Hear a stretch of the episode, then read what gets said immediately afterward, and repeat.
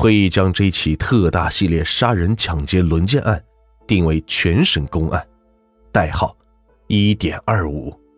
一月二十七日，省公安厅两路人马同时出发去复查现场，一路去直奔铁岭市昌图县，一路去抚顺海城盖县。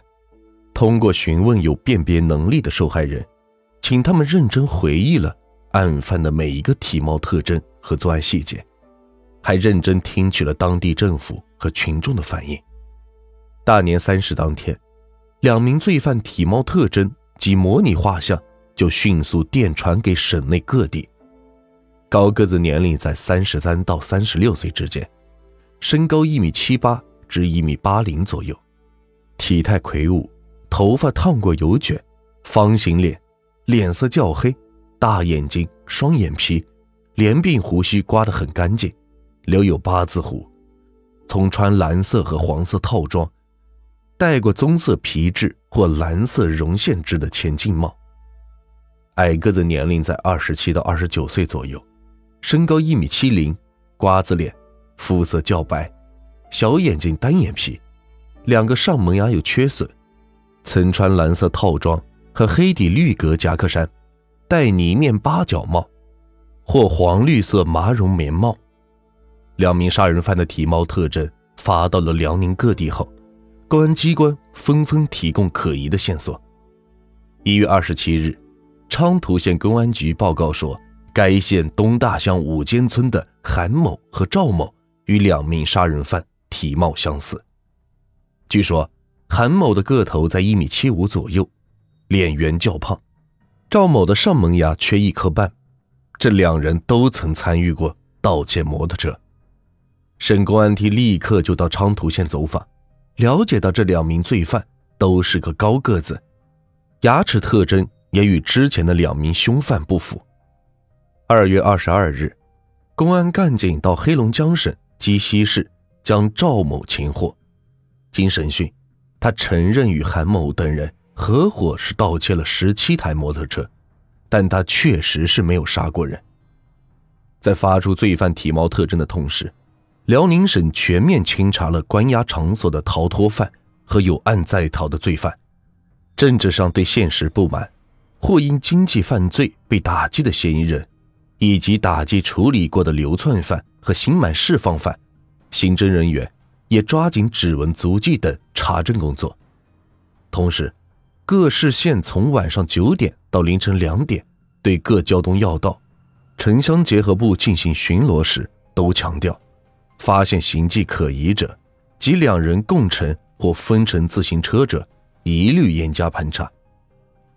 而案发地的工作做的是格外细致。盖县人民政府两次召开电话会议，部署春节治安保卫工作。县武装部动员了三千名民兵，在村与村、乡与乡之间巡逻。各地还加强了对公安场所、旅店、饭馆、车站、码头等处的巡查。然而，两名犯罪分子自从在盖县一月二十一日作案后，却突然销声匿迹，在辽宁境内消失了。那么，这两个杀人狂魔现在究竟在何处呢？原来，在任运颖家抢了一大笔钱后，两人是暂停了作案，而二月九日就是春节，因此直到二月二十五日。在远离清源县近千公里的河北涿州，两个恶魔才又出现。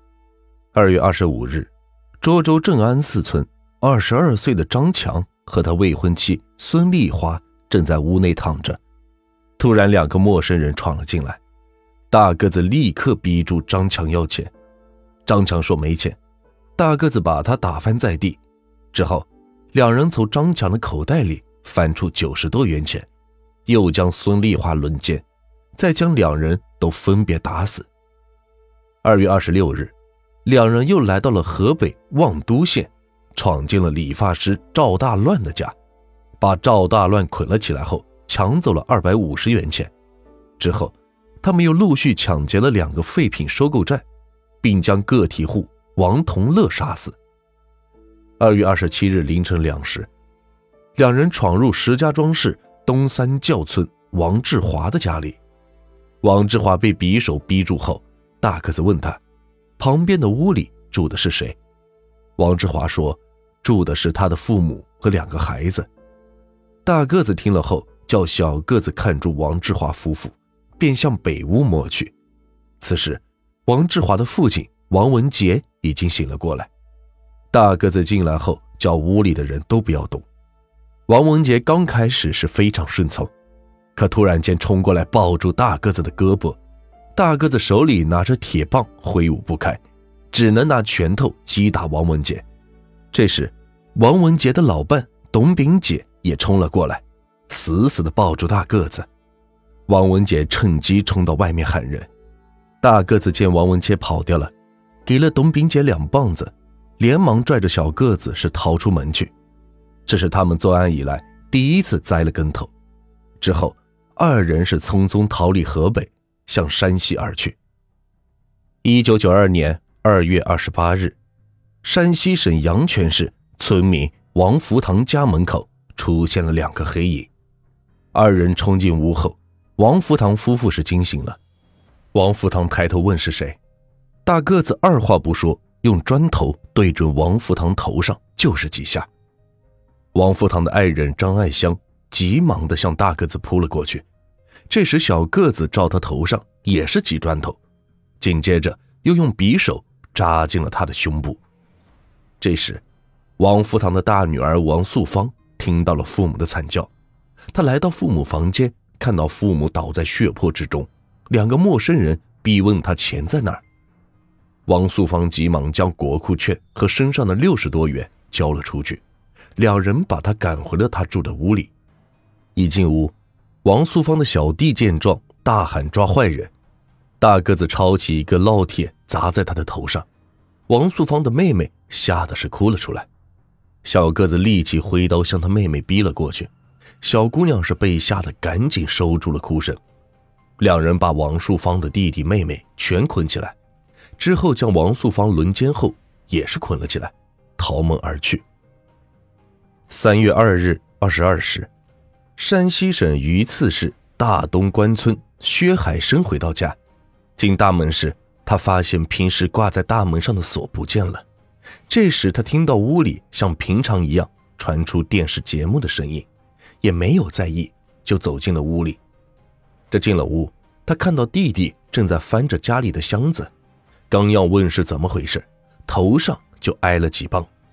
这一回头，只见两个用蓝布蒙着脸、只露出眼睛的人站在他的身后。薛海生问。我爸爸妈妈呢？小个子把他拉进屋里，把被子掀开，说：“看看吧，快把你们家钱交出来。”徐海生看到他父母头上正流着鲜血，大叫一声“妈”。小个子见状，用刀子顶住他喉咙，要往里捅。大个子用火棍拨开，逼着薛海生为他们找钱。这找不到钱，就杀了他弟弟。薛海生没有找到。小个子就将他和他的弟弟妹妹全捆起来，接着对着薛海生头上是一阵乱打，然后大个子骑上薛海生家两台自行车是扬长而去。走了一段，两人又停在村民石润德开的小卖部前，他们一前一后冲进屋里，石润德还没有爬起来就被打死。大个子向石润德的妻子张翠琴要钱。张翠琴将身上所有钱掏给他们，大个子还嫌少，逼着张翠琴将小卖部的零钱和高档香烟全都交给他们。之后，二人就在石润德尸体旁边将张翠琴轮奸。发现完兽欲，两个人是感到有些饿了，就找来葡萄酒和几个罐头，有说有笑的吃喝起来。让他们没有想到的是，之前刚刚被他们打昏的。薛海生是醒了过来，他醒来后挣扎着将身上的绳索解开，之后他和弟弟发现父亲薛成玉已经是咽了气。薛海生一推门，发现门被反锁了，他跑向村里去报案。路过石润德的小卖部，看到自家自行车靠在小卖部的墙上，他马上找到村长郝宝玉家，村长向公安局报了案。此时。石润德小卖部内两人吃喝了一阵后，觉得该走了。就在这时，外面传来了一阵汽车的声音，两人是变了脸色。门外，一辆警车停了下来，三名刑警持枪跳下车来，封住了小卖部门口。一名刑警上前叫门，沉默片刻，里边张翠琴回答说：“没事。”但却没有开门。有问题，刑警队员吴永明上前推了一下门，发现门没插，而是有人在里边顶着。三人互相交换了个眼色，两个刑警队员同时向门撞去，门一下子被撞开了。他们没有站稳，一个大个子已经挥着铁棒冲了出来，另一个小个子也举着铁锤跟在后面。